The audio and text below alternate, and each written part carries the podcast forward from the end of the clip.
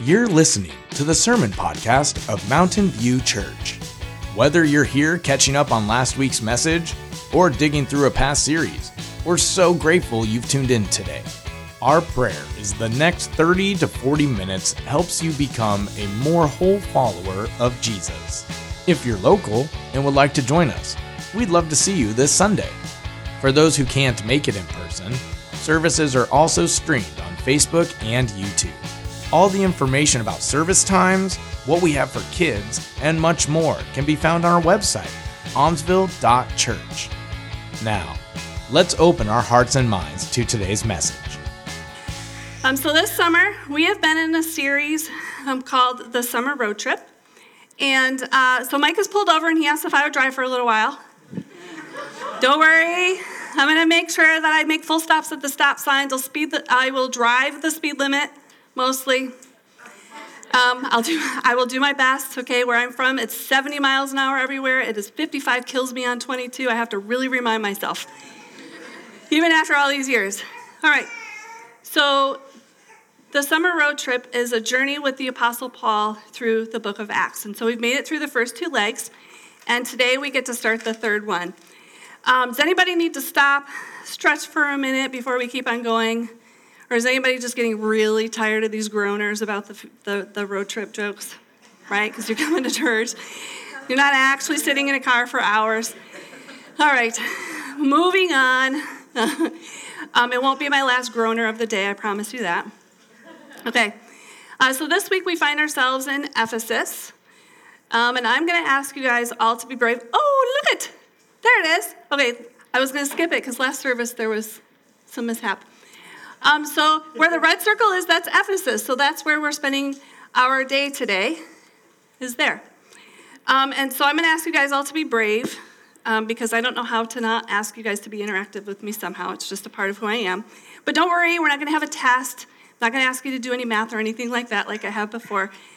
Um, I had the privilege of getting to teach uh, the Imagination Station in VBS. Okay? One of the first things I would ask kids whenever they would come in was, and they groaned at this too, so it's not just you adults who groan at my jokes. Did you bring your imagination with you today? And so I ask you, did you bring your imagination with you this morning? In church and online? Okay, that was a good response. I always got excuses with the kids. All right. Um, some of you guys are like, it is too early. I have not had enough coffee to be this jazzed up or to have an imagination. I get it. Don't worry, it's going to be okay. Um, so, this is a pretty brief thing. I want you guys to close your eyes and remember I'm up front and I'm a mom, and so those of you who are at home, I can see you too. I just know. Close your eyes. I ask you guys all to close your eyes. And I want you to imagine what Ephesus looks like. Okay, open your eyes. Look at it. You guys imagined so good. It popped right up on the screen. Is that what you pictured? Somebody say yes. That's what you pictured. All right. Uh, so this is these are some of the ruins from Ephesus. Up here on the left, we have the Ephesus Theater. It had enough seating for 25,000 people. It was originally created for dramas, and so I imagine things like plays and operas, probably something about good acoustics, depending on how the. Uh, I'm not super musical, so I don't know those things. I just like to belt it out in my car. It's safest there. Um, and then gladiators eventually started using that as well. Um, Next, on the top to the right, we have the Library of Celsus. It was the third largest library at the time. Um, and then here on the left side, we have a street in Ephesus. And it is said that Michelangelo actually um, painted some pictures underneath some of those rocks. And if you pick up just the right rocks, you might find a match kind of like in memory. I'm just kidding. I'm using my imagination, guys. It's just a street. It's just a street. Okay, on the right, we have the Temple of Artemis, well, what remains of it, um, just like the other things. Artemis was the daughter of Zeus. Um, she was the goddess of wild animals, the hunt, childbirth, and then some other stuff because the list was long and I didn't want to go on and on about that. But just like Pastor has said in the past, um, they tried to cover everything because they wanted to make sure that they didn't miss anything. Um, and so here is kind of an idea of what Ephesus used to look like for you guys just to be imagining as we spend time together today. Um, Ephesus was once a go to place for trade because, as you saw on the map, it was right on the coast. And so it was a place that a lot of people went to and that they spent time in. Um, it was once considered the most important Greek city in Asia Minor, and so it was, it's a big deal. Uh, it was also considered a prosperous and highly cultured trade center. Um, so now that you kind of have a good idea of what Ephesus looks like, let's hop into some scripture. So Acts 18, 24 to 26 says, Meanwhile, a Jew named Apollos, a native of Alexandria, came to Ephesus. He was a learned man with a thorough knowledge of the scriptures. He had been instructed in the way of the Lord, and he spoke with great fervor and taught about Jesus accurately, though he knew only the baptism of John. He began to speak boldly in the synagogue. So, Ephesus is about 470 miles from Alexandria. So, Apollos traveled about 470 miles to get there to share all that he knew. Um, and we don't know for sure if he traveled by land or um, by water. Uh, we have a map of, for you guys just to get an idea, of what it looked like comparison. So you can see Ephesus is the, up there to the right, Alexandria. Can't quite see the land, but you can see the name. And so there's, you traveled a good long ways to make it to Ephesus to share the information that he had. He knew that it was important, the things that he knew. He knew it was important and that he wanted to share it with people. Um, so, like we learned just a moment ago, Ephesus is a big deal. Apollos knew that. Um, interestingly enough, Alexandria um, is very similar to Ephesus. It was also considered um, a major center of culture and commerce.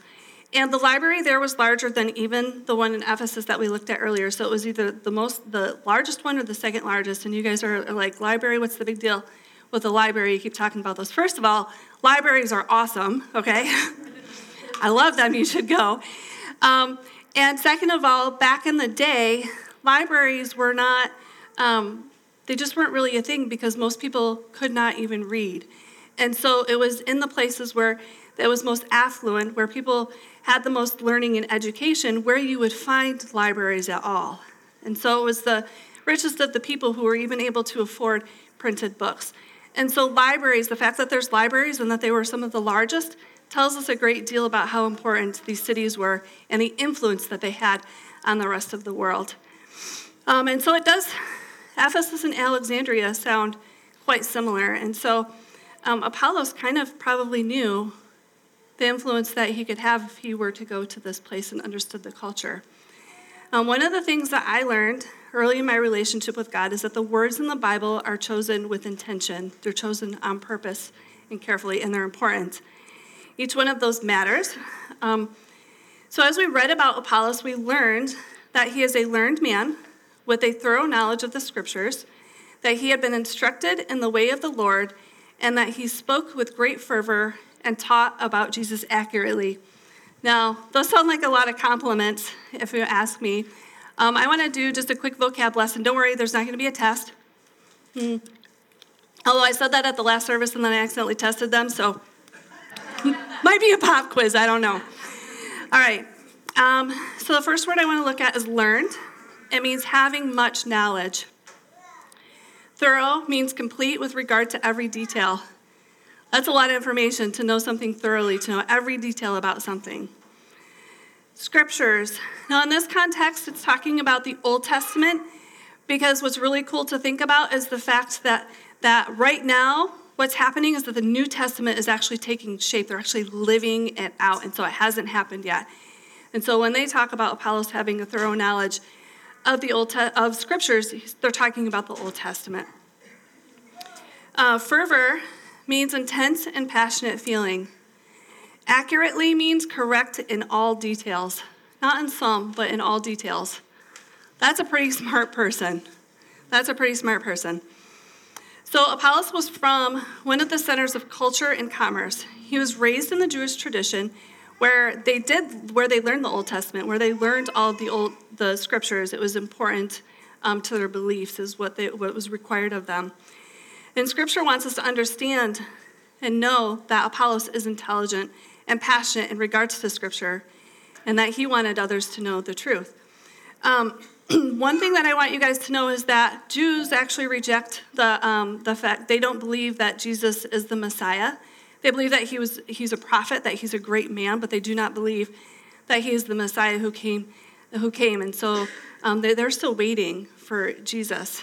Um, so the fact that uh, Apollos is a Jew and that he knows scripture and that he can teach accurately about Jesus tells us that somewhere along the way he heard about Jesus and that he believed and he knows that this information needs to be shared. And so here he is on this journey. The rest of verse 26 says this When Priscilla and Aquila heard them, they invited him to their home and explained to him the way of God more ac- adequately. Okay, so wait a minute. We just found out that Apollos, like he teaches accurately, like he knows all of the details, right? What could he possibly need to know? Is anybody else wondering that? Okay, thank you, Teresa. Teresa nodded her head. Teresa gets a gold star. the rest of you guys will have more chances. Okay. Um, so here we are. We were just told that Apollos is this great man, yet Priscilla and Aquila feel that they need to pull him to the side and that they need to share something else with him. They know something that he doesn't know. Um, those names, Priscilla and Aquila, might sound familiar to you, uh, and it's because Pastor Mike actually talked about them last week. Um, so good job to you. You remembered something from the message last week if you remembered those names. Uh, and also, Priscilla and Aquila, the last we saw them, they were hanging out with Paul, who just happens to write most of the New Testament. And so he knows lots of things. And so here they are hanging out with Paul. And so they have something that they need to share with Apollos that he hasn't learned yet. And so they might even actually have a little bit of an advantage over someone who is from one of the epicenters of knowledge, right? And culture and all of those things. Um, so, no matter how smart we are, how much education we have, how much life experience we have, there's always something new that we can learn. Um, each night at VBS, we met a new friend. Uh, and by friend, I mean one of, an animal on the screen. The other friends are good too, but I'm talking about that specifically now. Um, they were all different types of animals. And we learned about things that made each of them unique. I actually learned a lot while I was spending time with the kids about some animals that I didn't know about and some other things. I had a lot of fun. Um, one of the things that I got to share with the kids on the last night of VBS was that they should keep their eyes and their ears open even after leaving VBS for what God might have for them and what God might want to teach for them because He likes to surprise us. He likes to surprise us. And then we made shrinky dinks. Does everybody know what shrinky dinks are? These things. Um, so what they did was they paint, they colored with markers this thing. It was like this size and it was flimsy they got to color it, and I said, God is monumental. And so they were going to get to take that home. And so I told them, I said, watch and see what happens because you have this thing, it's flimsy and it's big. And then they would come over and bring it to me, and I had this heat gun, and I put it on um, on top of that, and they would watch. And it was fun to see the reaction. Some of them weren't impressed because they had done it before, but some of them were just amazed, even if they had. Um, as the, that piece of plastic shrunk down into this small thing like this size, and then it was really hard, and you couldn't move it anymore. And then they got to have a bracelet to take home to remind them that God is monumental, that He always has surprises for them. And so um, we should always keep our eyes and ears open for surprises from God because Apollos was willing to learn more. And you just never know when God might have a shrinky dink surprise for you. Um, so keep your hearts and minds in a posture of learning like Apollos because you don't want to miss out on what God has for you.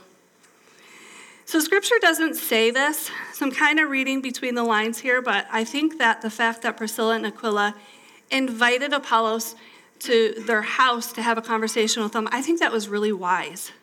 Because I think if they would have been sitting in the synagogue and they would have yelled out, Hey, you don't know something. Most people don't respond very good to that, right? that doesn't that doesn't go very well and so i think that they were really wise in pulling him off to the side and saying hey we would love to have you in our home you know we have more information that we want to share with you and so then he was open to this conversation and so i think there was a lot of wisdom in doing that i think he was more receptive to learning in a private conversation than and it will do more good than probably a public debate would do so again scripture includes words that matter Let's go back to a verse that we already covered, 1825 says that Apollos taught about Jesus accurately, though he knew only the baptism of John. That's kind of some interesting phrasing there, I think.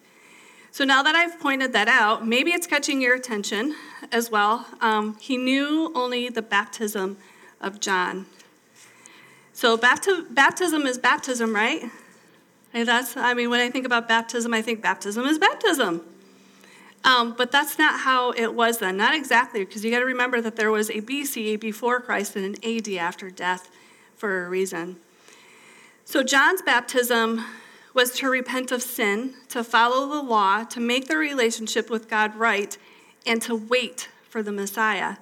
They were supposed to wait for Jesus. That was John's baptism.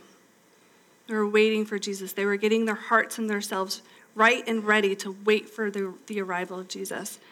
And then baptism after Jesus expresses an identification with Christ's death and resurrection. So our old self, the us before we had a relationship with Jesus, is crucified, is put to death with Christ. And as we come out of the water, we have risen with Jesus in the newness of life. 2 Corinthians 5:17 says, Therefore, if anyone is in Christ, he is a new creation. This is the new information that Apollos needed to know. This is what he needed to know. Christianity.com explains baptism this way uh, it says, As you step into the water waiting to be baptized, you symbolize Jesus dying on the cross. And as you are lowered into the water, you symbolize Jesus being placed in the tomb. And as you are raised from the water, you symbolize Jesus raising from the dead. I had never really heard it explained quite that way before. Um, and I'm a, a, visual person, and so that imagery was just really powerful for me, and I wanted to share that all with you guys too, because I know it was a gift for me. Um, and just like Priscilla and Aquila didn't want Apollos to miss out, I didn't want you guys to miss out on that either. You should keep your hearts and minds in a posture of learning like Apollos because you don't want to miss out on what God has for you. Now, uh, we're doing baptisms next Sunday, and so if you are interested in being baptized, if that's something that's been you've been wrestling with, or even something that might be new for you today, a new thought that you're having, uh, we still there's still time to do that. Talk to Pastor Mike um, after the service. Talk with me. Call the office this week. We would love to talk to you about baptism. All right, because we, we don't want you to miss out on what God has for you. Uh, Acts 18, 27 and 19 through 1 says, When Apollos wanted to go to Achaia, the brothers and sisters encouraged him and wrote to the disciples there to welcome him. When he arrived, he was a great help to those who by grace had believed, for he vigorously refuted his Jewish opponents in public debate, proving from the scriptures that Jesus was the Messiah. While Apollos was at Corinth, Paul took the road through the interior and arrived at Ephesus. So Apollos took what he knew and what he had learned along with him, along with um, some encouraging words and along with some kind of verification like this is this is who he says he is we trust this person you can listen to the things that he has and he went on to um, to share what he knew already and then what he had just learned as well um, and so then we kind of got like a tag team thing happening. And so Apollos tags out, like he's out, and he goes to Achaia, and then he ends up in Corinth, and then Paul's tagging back in to Ephesus. Um, and if you guys remember uh, in Acts 18 21, um, Paul had said when he was leaving Ephesus the last time, he said, If I am allowed to, he said, I will come back if it is God's will. And so here Paul is back in Ephesus um, keep your hearts and your minds in a posture of learning like Paul, because you don't want to miss out on what God has for you. Um, here's the rest of verse 1 from 19:1 and then through 7. So there he found some disciples and he asked them, Did you receive the, the Holy Spirit when you believed? They answered, No, we have not even heard that there is a Holy Spirit. So Paul asked, Then what baptism did you receive? John's baptism, which again tells us there, that there is a difference in baptisms. They, re- they received uh, John's baptism, they replied. And Paul said John's baptism was a baptism of repentance. He told the people to believe in the one coming after him, that is, in Jesus. On hearing this, they were baptized in the name of the Lord Jesus. When Paul placed his hands on them, the Holy Spirit came on them, and they spoke in tongues and prophesied. There were about 12 men in all. Okay, nothing interesting here. Let's just keep moving on. no? All right. Uh, so Paul found some disciples, 12 to be specific. Uh, another pop quiz. Um, who else had, how many disciples did Jesus have? 12. He had 12. Good job. See, you guys all get gold stars this time. Online too, I'm sure you answered. All right. It was almost like God was leading him, and it was almost like God might have been leading uh, the disciples as well. In Ephesus, they were they estimate there were about 250,000 people, and so unless they had like a secret clubhouse they were hanging out in, um, I think it's pretty cool that they were still able to find themselves 12 people to one out of 250,000 people in a town. Um, and so then when Paul finds him, uh, he's like, "Hey, so have you received the Holy Spirit?" Most people are like, "Hey, good morning," right? But not Paul. Like he just goes right for it. He, he's got important business to do. He's like, Have you received the Holy Spirit? Because he knows this is important stuff. So, uh, and we had just talked about the difference between John's baptism and the baptism after Jesus. So it was John's, John the Baptist, uh, it was his job to go before Jesus to prepare the way, which is what he did. And so he baptized people in that. He was telling them, he was making them aware of the fact that they needed to be prepared. And so that was John's job. That was what he did. And that's why there is a difference. And then Jesus came and he changed things with his death and his resurrection. And that is now what we get to be baptized in. Um, here is a reminder of what Jesus said back in Acts 1 5. For John baptized with water, but in a few days you will be baptized with the Holy Spirit. Jesus had told them that he would be sending back the Holy Spirit because he would be able to do more because the Holy Spirit would live inside uh, each believer. I'm sorry, I just got distracted by a baby exchange. I was like, I didn't get to hold that baby yet. Okay, sorry. Okay. uh, so the Holy Spirit does supernatural things, and sometimes we get to bear witness to those things, and sometimes we get to actively participate in those supernatural things that happen. Um, there's a fascination with supernatural things, which I think we probably all are familiar with in some way or another. And the reason for that is because we were made to have the Holy Spirit live inside of us. We were made to be a part of those supernatural things, but those supernatural things of God, not of the world, not the things that the world offers. And so the things that the world offers us that are supernatural, we should not be spending time with those things. We should not be um, we need to be listening for the Holy Spirit. The Holy Spirit is all the supernatural we need because I tell you what, the Holy Spirit is more powerful than any other thing that this world has to offer.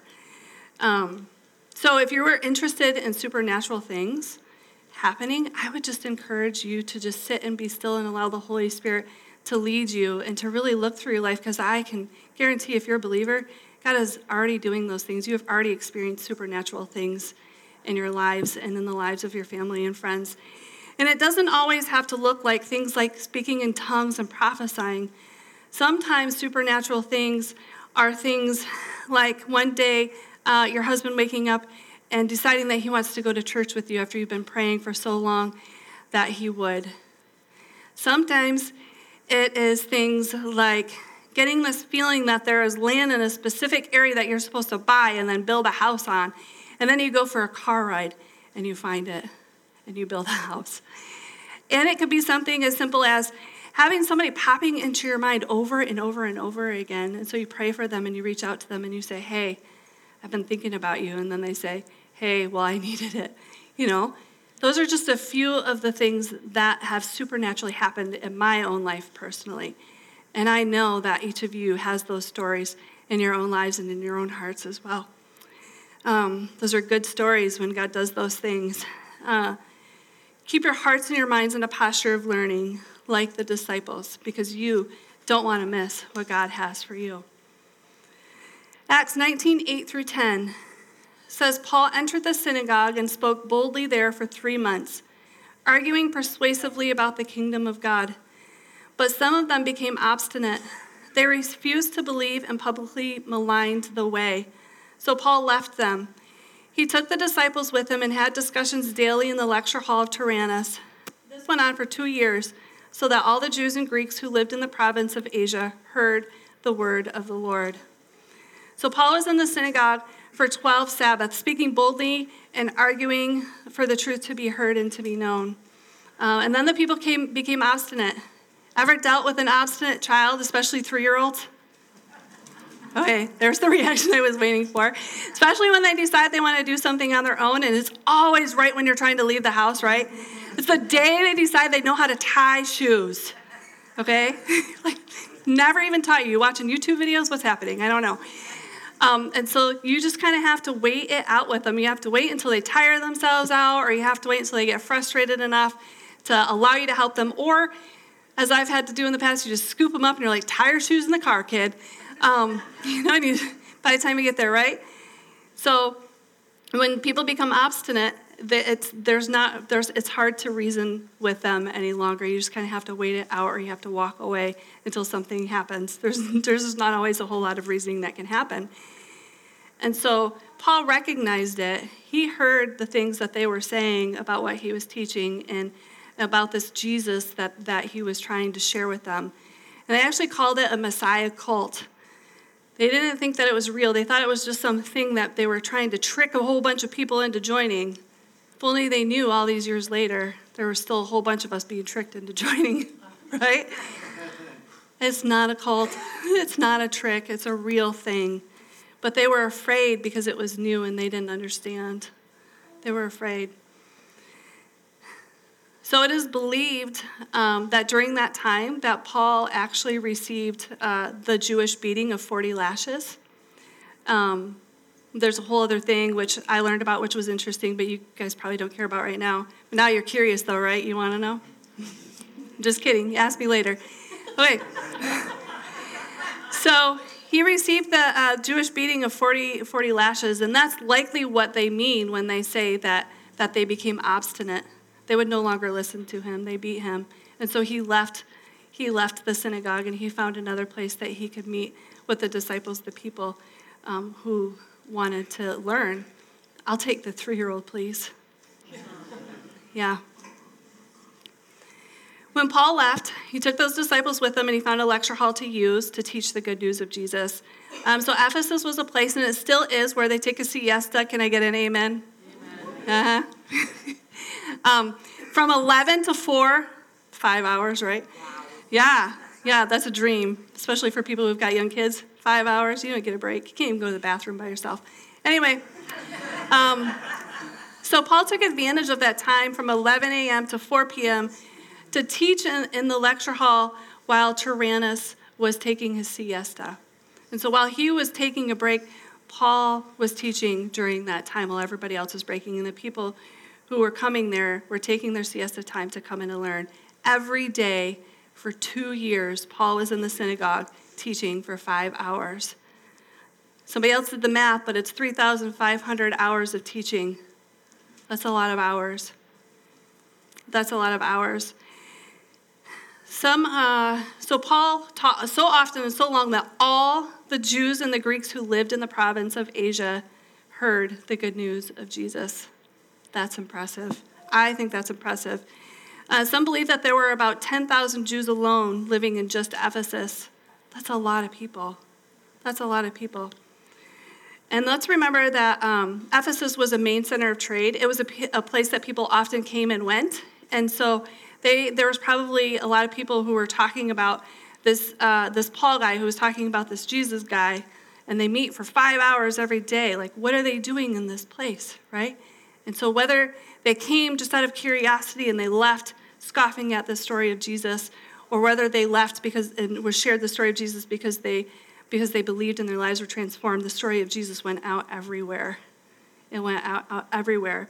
And so I think that God strategically placed and called Paul to Ephesus to this place to have this time to be able to share all of this with so many people because he knew the influence that it would have because it was like a main pipeline for people coming and going.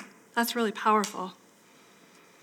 A historian tells us that most certainly Paul's time in Ephesus is how the church in Colossae was born, likely from Epaphras, who was credited in Colossians 1 7 with ministering the teachings of Jesus, all because Paul listened to the Holy Spirit's leading to go back.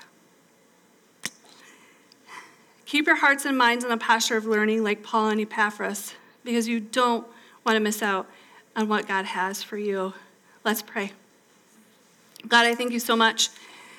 I thank you that we have your word that leads us and guides us. God, I thank you for the intention put into each of those words that you um, that were poured out and poured in. God, I thank you for the obedience of the people who wrote those words. God, who heard you clearly. I thank you for your Holy Spirit leading in our lives. And I just ask that we would become more and more sensitive to your leading in our lives, that we would be obedient to those callings, even when it asks us to do things that feel really crazy, like, um, I don't know, buying a CD for somebody who you're not sure if you even really enjoy.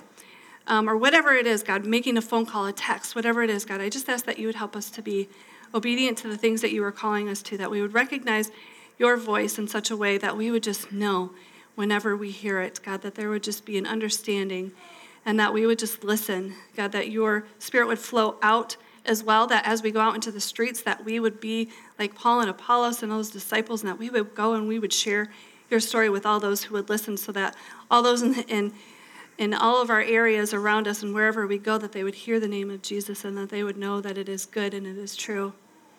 But I ask that you would watch over um, each of us, God, that you would continue um, to move in our lives, God, that we would give you the glory and the honor for all of it. In Jesus' name, amen.